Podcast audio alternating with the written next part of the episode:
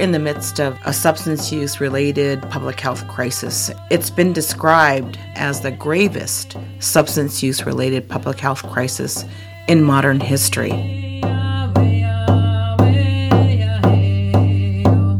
That's Dr. Carol Hopkins, Chief Executive Officer of the Thunderbird Partnership Foundation. She's our guest on this first episode of Mino Bimaadiziwin, a podcast brought to you by the Thunderbird Partnership Foundation. I'm your host, Sherry Huff, a former reporter and producer at CBC Radio and a proud member of Eelūnaapèewi the home of the Lenape. Today, I work for Thunderbird, managing communications and now hosting a podcast. Mino Bimaadiziwin means living the good life in the language of the Anishinaabe. We chose that as a name for our podcast because it captures what we're really all hoping for for ourselves and those we care about. This podcast aims to seek and share insight about addictions and mental health issues that many of our families and communities are dealing with. We're going to be fearless and have thoughtful and informative conversations with some of the leading voices in Indigenous wellness. Our aim is the same as Thunderbirds to offer support in addressing substance use and addictions issues through a holistic approach to healing and wellness, one that is grounded in culture, Indigenous ways of knowing, a connection to community, and above all, kindness and compassion. Today, we're absolutely thrilled to be kicking off this podcast series with our Chief Executive Officer, Dr. Carol Hopkins. Carol is also Lenape. She's from Yontili, from here, Eelūnaapèewi Lahkèewiit. It's the Lenape territory where we are recording today, where Thunderbird houses its head offices in southwestern Ontario. Carol has spent more than 20 years working in the field of First Nations addictions and mental health, with a special focus on the use of traditional knowledge and healing. She holds both a Master of Social Work degree from the University of Toronto and a degree in Sacred Indigenous Knowledge, equivalent to a PhD in Western based education systems. She's a First Nations representative to the United Nations Commission on Narcotic Drugs, an officer of the Order of Canada, and the recipient of an honorary Doctor of Laws from Western University. She's also someone many people turn to about Indigenous addictions and mental health issues. Carol joins us today to walk us through what many First Nations communities are dealing with today the current opioid and methamphetamine crisis. Good morning, Carol. Good morning, Sherry. Well, welcome to Mino. Thanks for the invitation. I'm happy to be here with you today. So, Carol, walk us through what you're seeing. What's the current situation with opioids and methamphetamines in communities in Canada? Well, specifically in First Nations communities, and predominantly describing the situation in rural and remote First Nations communities, we're in the midst of a substance use related public health crisis, and it's been described by our colleagues that work in addictions medicine as the gravest substance use related public health crisis in modern history. And that's because the rate of death and harms to individuals who use drugs, to families and communities, are significant. And the pandemic has only worsened the situation that we're seeing. So, for example, in First Nations communities, again, rural and remote environments. There used to be a thought that the distance and the geographic location set up a natural safety barrier, but that's not the case today. First Nations communities are talking about the gangs that prey upon the community. So there's there's drugs coming into the community. Those drugs are distributed through the community there's recruitment of children to act as drug mules. There's stealing of our youth, of women for sex trafficking. That sex trafficking, both male, female, other genders. Mm. And a lack of capacity in First Nations communities to be able to fully address the crisis that they're seeing. And when I talk about capacity, First Nations communities say that they are able to recruit qualified individuals to work in their community to support outreach, uh, to support harm reduction measures. but they're not able to retain them. And they're not able to retain their qualified workforce. And this we hear as well in treatment centers, the National Native Alcohol and Drug Abuse Treatment Centers and the National Youth Solvent Abuse Treatment Centers are not able to retain their workforce, their qualified workforce, because they have inadequate funding that they can't keep up with wages that would be paid outside of First Nations community. So there's a brain drain happening in our communities. People are Yes. coming, getting trained, have the qualifications, but then they leave.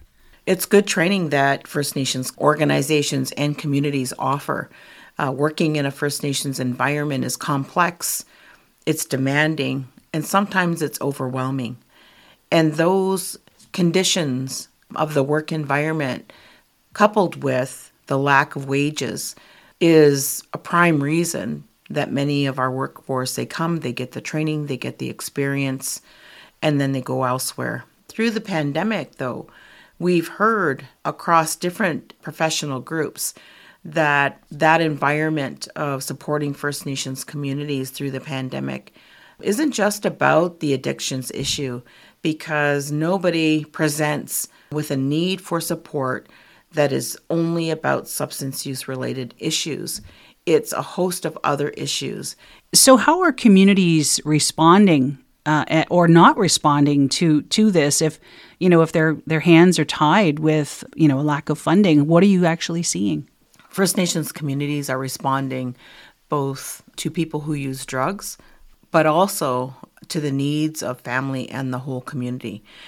We see that stated in the Honoring Our Strengths, a renewed framework to address substance use. It says that if we're going to make a difference in substance use and substance use related harms, then we cannot just focus on the individual. We have to pay attention to the needs of the family and the community. And certainly in the context of opioids and methamphetamines, communities that are doing just that, planning for ways to support individuals who you just use drugs, their families, and their community as a whole do well. So here's an example.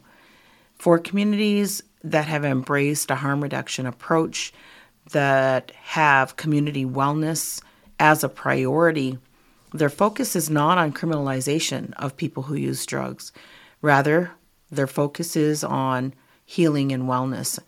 One elder said that there is no justice without healing, and that healing is all about justice. And so it's that philosophy and worldview that's embedded um, in Indigenous knowledge. And so those communities have partnerships with clinicians, uh, long standing relationships with uh, addictions medicine clinicians. So, uh, physicians, family physicians, uh, public health physicians, and nurse practitioners who, throughout the pandemic, have continued to provide mobile support. They've traveled great distances to be in the communities. They've spent time talking with the community workforce, with the community government, chief and council, and they're supporting those conversations to ensure that they're collaborating and that they're thinking about all the ways to ensure that people are not dying unnecessarily from opioids and methamphetamines. So, premature, un- unnatural deaths is what I mean by unnecessarily, because the harms of opioids and methamphetamines are preventable if we engage in a conversation rather than push it aside and criminalize people for the unresolved trauma and their use of opioids and methamphetamines to cope with life. Communities that have engaged in partnerships with those clinicians, physicians, nurse practitioners have had conversation throughout the community and also have engaged elders and cultural practitioners. So it's not one or the other. Medication is not the silver bullet, and there is no medication like opioid agonist therapy to deal with the withdrawals of methamphetamine. There are medications that can support some of the symptoms of the withdrawal, but there is no opioid agonist therapy to treat methamphetamines and stimulants. So there's a real difference in in how communities that are making strides are approaching this whole issue. It's not just individually focused, it's not just criminalization, it's not focusing on the one person who may have an addiction, who may be struggling with substance use. It's like a whole community approach. Is that is that the main difference between those that are that are making progress and those that may are may still be struggling in terms of community response to this? Yeah, it is a whole of community approach and it's a whole of a community approach that brings conventional therapy like medication, counseling alongside and aligns it with our own knowledge and cultural practice, um, supporting community in using our cultural practice through land based services, advice of elders and cultural practitioners, supporting people who use drugs in accessing our traditional medicines, our ceremonies, and living off the land. For example, people who are engaged in their recovery journey with opioids and methamphetamines do not have a desire to stop using all substances when they start that journey. And we can't make that a requirement for engaging them in their wellness. Rather, we need to support them in choices that are manageable day to day and help them to see the possibilities for their life, help to encourage them with a reconnection to their identity. We know from talking with First Nations communities that individuals who have a connection to their culture, who believe that their identity is important and critical for their personal wellness, and individuals who have a relationship with a mentor, somebody they can go to and talk to when they need to and get some advice and guidance. That's for individuals who are using drugs, but also their families. When those things are in place, they do well. And that's what our data shows us.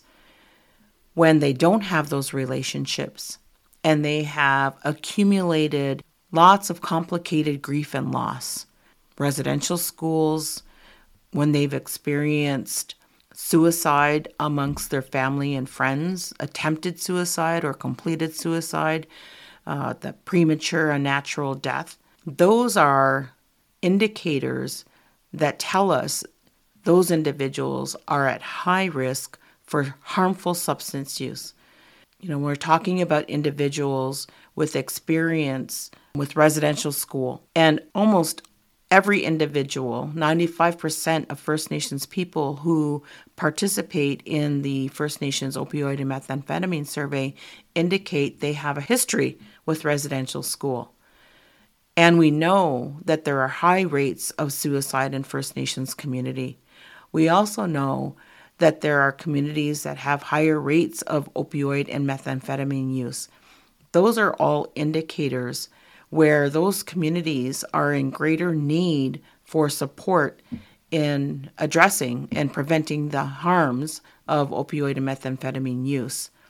And so when communities invest in relationship and when health professionals invest in understanding the First Nations community environment, their history, and their culture, then you have a foundation for a good relationship that can support community based healing and wellness.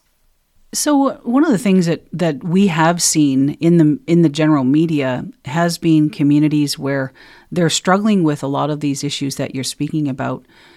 Communities declaring a state of emergency so you know that that they may or may not get some additional supports when when do you think that's the right or wrong decision for communities communities declare a state of emergency when they have a situation in their community that demands a response beyond the capacity of the community and i want to clarify that when we're talking about capacity we're not talking about knowledge and skills. We're talking about numbers of people, We're talking about resources. And so, First Nations communities who have declared a state of emergency are communities that don't have a partnership. There are no physicians, there are no nurse practitioners providing rapid access to addictions medicine. Now, rapid access to addictions medicine helps to stabilize people and can help them determine what other needs they have uh, for housing, for food security. Uh, we know that people who are in the depths of opioid methamphetamine use often do not have housing and don't have food. We know there's a shortage of housing in First Nations communities. And so when you're using drugs, we get numb. Society gets numb. And we just expect if you're using drugs, then it's your fault that you don't have housing. It's your fault that you don't have food to eat every single day. It's your fault that you don't have an income.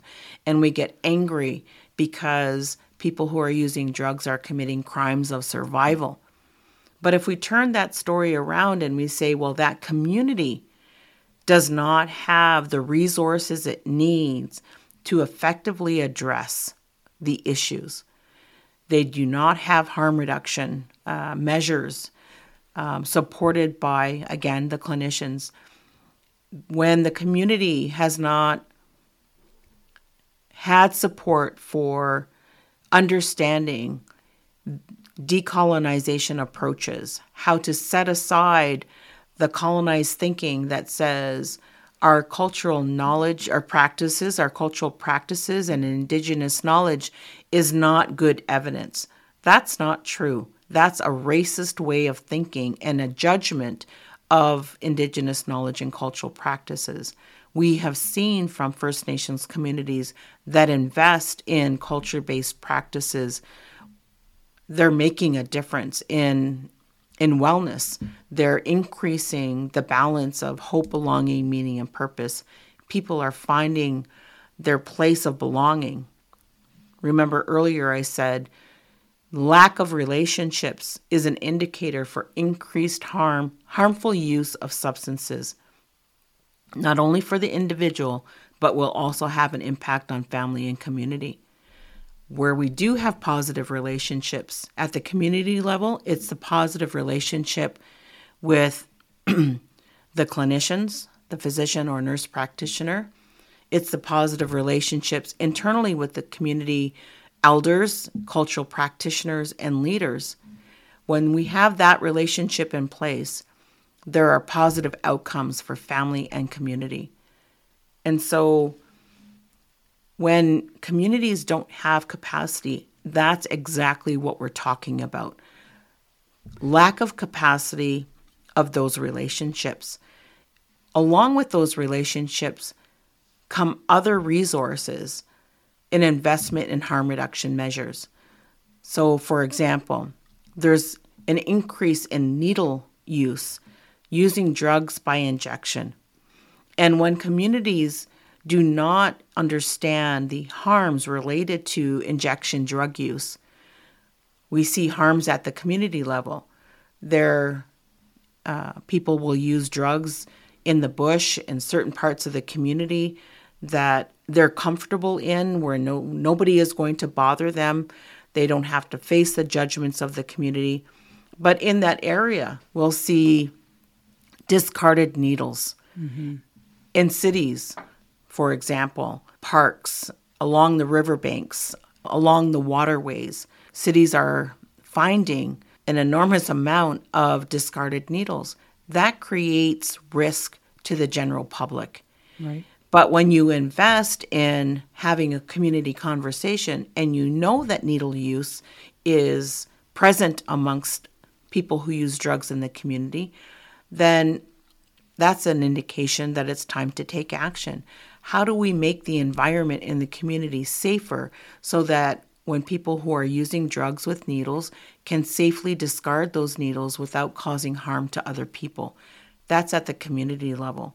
At the individual and family level, it's learning uh, how to have conversations. We don't always know how to open up those conversations and talk about the injection drug use. When we see needles, it's important to have a conversation. And the conversation is not one that is judging and shaming, but one that is focused on the health of everyone in the family and for the individual especially. So having those needle exchanges or safe supply, those kinds of things, there's a place for that in our communities. There needs to be. In addition to the conversations, you can't have mm-hmm. those um, those resources in community unless you have a conversation that opens up the dialogue in a community, brings their awareness to the significance and importance of having needle exchange programs where we're encouraging people to move from needle use uh, to another form of use. We're not telling them to stop using. We're just saying, can you use in a different? Consider using the drugs that you're using in a different way. These other methods, ingesting or smoking, snorting, those methods of drug use are less harmful than a needle in the vein. Thunderbird Wellness is a new app developed by the Thunderbird Partnership Foundation. It takes a cultural approach to support health and wellness for First Nations. It's grounded in Indigenous knowledge and ways of knowing, connecting with our inherent strengths to support a return to wellness, to live a good life. Thunderbird Wellness has reliable information about opiates, methamphetamines, cannabis, and other substances. The Thunderbird Wellness app is free and can be downloaded today on the App Store and Google Play. So, what are you seeing in terms of support? What's needed, you know, at the community level, whether it's programs and services, at the provincial level, at the federal level? What kinds of supports are needed to move this issue forward and, and give communities the support they need? Oftentimes, people think it's the federal government that is solely responsible for the health of First Nations people, and that is absolutely not true.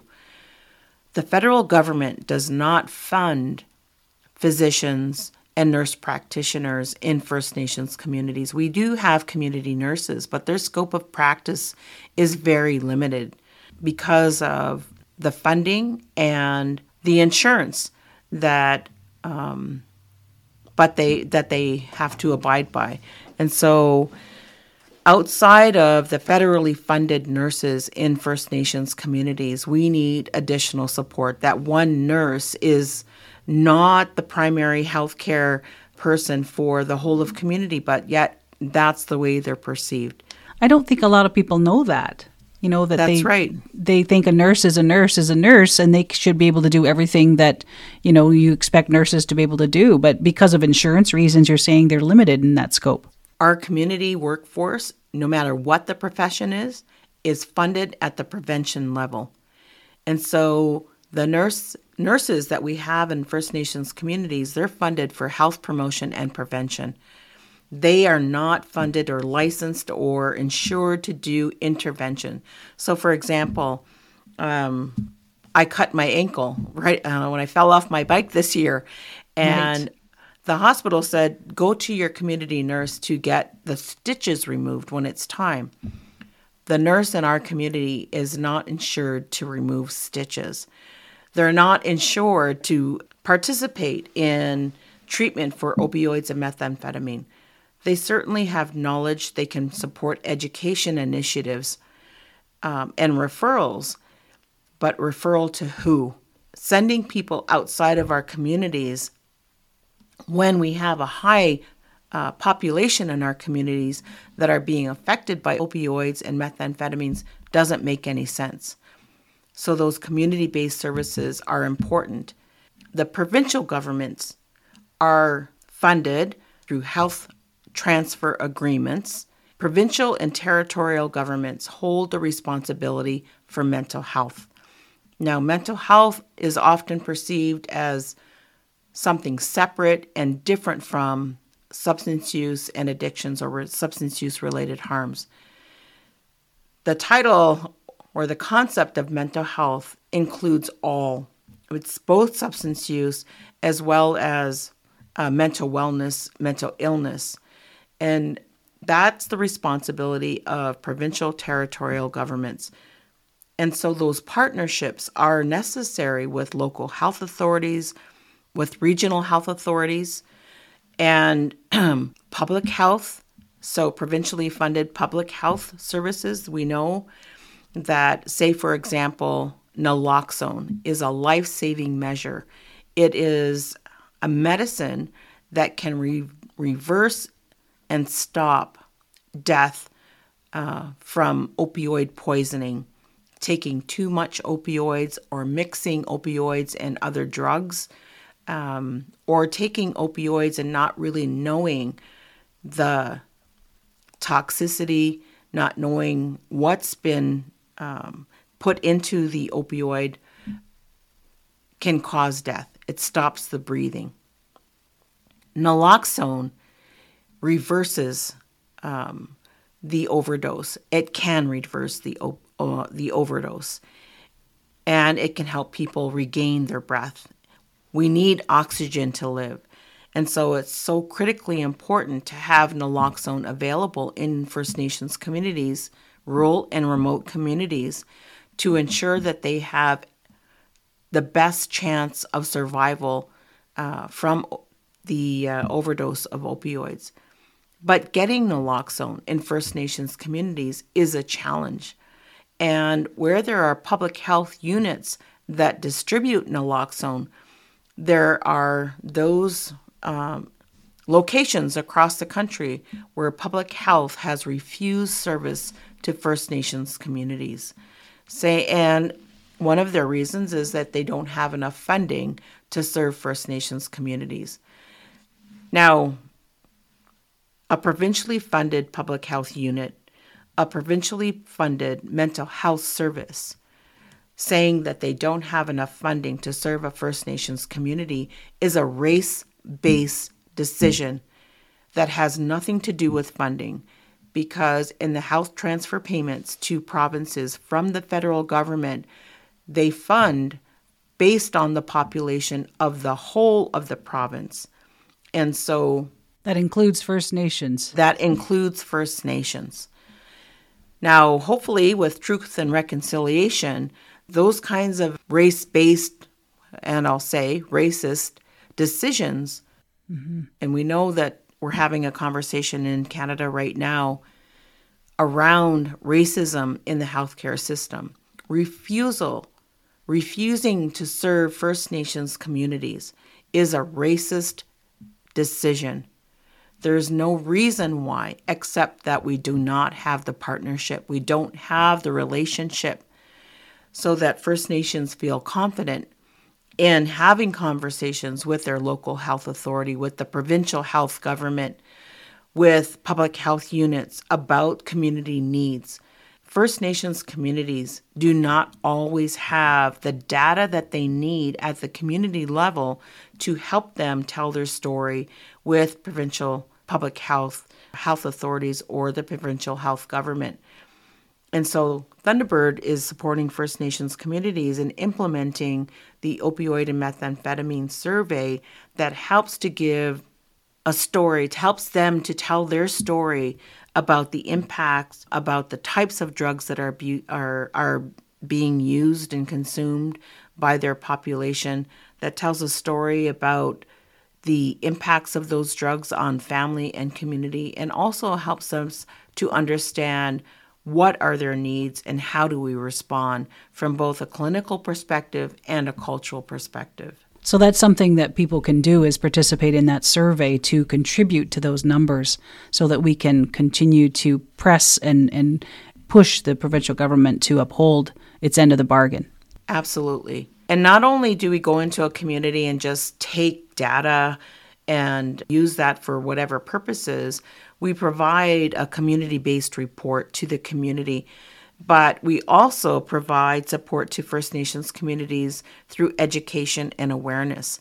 So we have a number of materials that we facilitate the delivery of to the community based on what their main concerns are. And if the community does have capacity and they just need the materials, we'll provide that to them. So, PowerPoint presentations, booklets, flyers, any way the community identifies what will support them in raising awareness around the harms of drugs, gets the community engaged in conversations around harm reduction measures. We provide educational material and resources to support that while we are promoting the implementation of the opioid and methamphetamine survey. Right. So I know one of the, the things you had mentioned is communities are dealing with this. Perhaps they're dealing with this individually as, as each community is dealing with it on their own. But are you seeing more communities pooling resources, working together, because there are many commonalities um, in dealing with first the systemic issues that you talked about, but the individual issues, people struggling with opioid methamphetamines. Are you seeing those kind of coming together of communities and regions to, to, to deal with this issue? Absolutely. Canada just released some data that said BC, Alberta, and Ontario are provinces where there are the highest rates of opioid and methamphetamine use. And we also know that in First Nations, it's not just those provinces. And there are regions who are putting together regional strategies for First Nations around opioids and methamphetamines. They're examining who best to partner with, how to incorporate culture, how do you rate policies related to culture and cultural practitioners. How do we engage and facilitate the conversation between clinicians and culture based practices and supporting an understanding of the context how do we support their strategies are looking at ways to support access to naloxone and training for frontline community workers. They're talking about the use of ceremony, about community based harm reduction, needle exchange.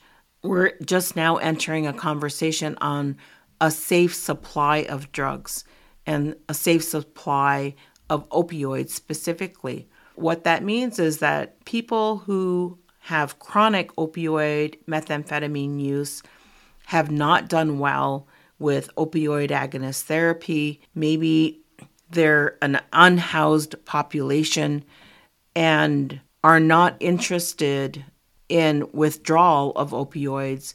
They're looking for a safe supply of drugs. And so the objective there is to stay alive.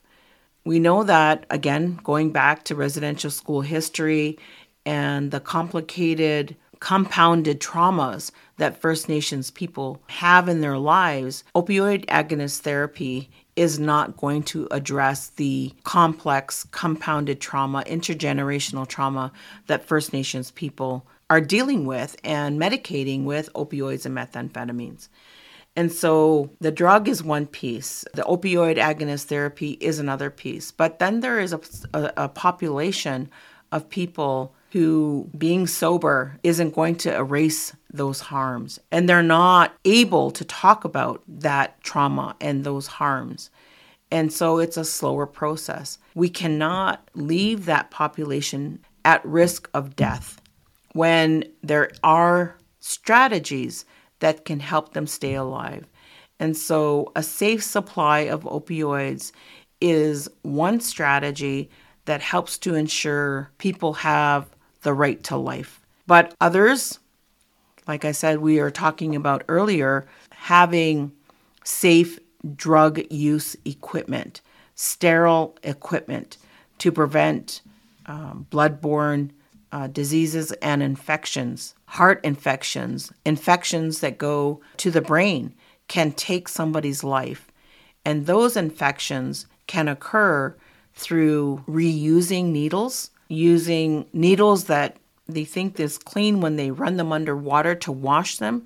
Water carries bacteria and does not sterilize the needle. And so, if you use a needle that you've already used before, or you've washed it with water thinking that's going to sterilize it, it may be carrying bacteria and can lead to blood-borne infections those infections can lead to death. So, supervised injection sites where you're controlling um, in a safe environment the access to needles, access to pipes for smoking drugs, access to support for other health related needs are all important harm reduction strategies. But the most important harm reduction strategy that we can do at the family and community level is have conversations that facilitate compassion and understanding for people who use drugs, for the harms that are created for family and community related to drug use, rather than stay in our anger and our frustration for the harms that family and communities experience because of drug use. Anger and frustration will not facilitate community and family wellness. It will not facilitate healing unless we address the anger and frustration and move from that place to a place of compassion where we're investing in wellness for the whole of the community. Harm reduction measures are supported through those conversations. Addressing it at the community level serves the individual, serves the family, and serves the whole of the community. So I know you, you talk about this to a lot of groups, not only across Canada, but across Turtle Island, around the world. At the end of the day, in the middle of this crisis, in the middle of what we know is happening still in our communities, considering all that you've shared with us today, at the end of the day, what brings you hope? Hmm. I have hope. My hope is based on the belief that the Creator ensured, the Great Spirit ensured that whatever was needed and would be needed for a good life, Mino Bimaadiziwin, was placed in the spirit realm in the very beginning. So, what that means is, and this is from our evidence base, which is our creation story, our teachings about creation, the Great Spirit ensured a good life forever and all time.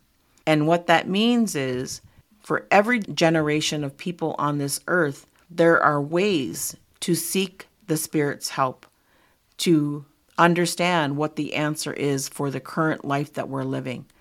So, for example, when the earth was first populated, we didn't have a pipe. But in our history as a people on this earth, the pipe came to us at a certain time when we needed something. And the pipe was given to the people to help us facilitate our connection to the Spirit. The sweat lodge ceremony was not on this earth. We didn't practice it at the very beginning of time. But it too came at a time when we were looking for answers to life about how to balance our life. And so the sweat lodge came to be.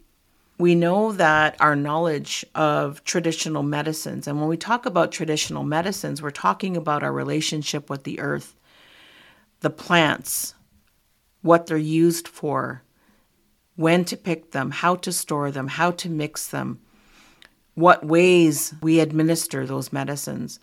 That knowledge is present amongst our people. Our ceremonies are present amongst our people. Our languages are present amongst our people. All of those are medicines. And now we're in a time where First Nations people are having conversations about the importance of those medicines and many more. How do we make them a part of our fo- formal programs and policies in our communities? We haven't fully embraced that yet, but we're having conversation. And the First Nations Mental Wellness Continuum Framework promotes culture as the foundation. And so we're understanding how we apply our knowledge, how we apply our cultural practices and medicine to every aspect of our health. That gives me hope that those conversations will feed our solutions, will open up our thinking, and help us to discover what we have within our own culture to ensure a good life for all. That doesn't mean that we have to leave out or reject conventional ways of he- healing and wellness, opioid agonist therapy, for example, a safe supply of opioids, needle exchange. Those are not things that we discovered are embedded in our cultural teachings. Those are tools that can be helpful to ensure First Nations' right to life, First Nations' right to health. Anishik, thank you for this, Carol. Miigwech, Anishik. And that's it for this episode of Mino. We hope you enjoyed it. Please hit subscribe on Apple Podcasts or where you listen so you don't miss future episodes. For more information on the work of Thunderbird Partnership Foundation, please visit our website at thunderbirdpf.org. And be sure to follow us on social media Facebook, Twitter, and Instagram. Just search for at ThunderbirdPF. Thanks again, Anishik, for listening. Until next time, I'm Sherry Huff.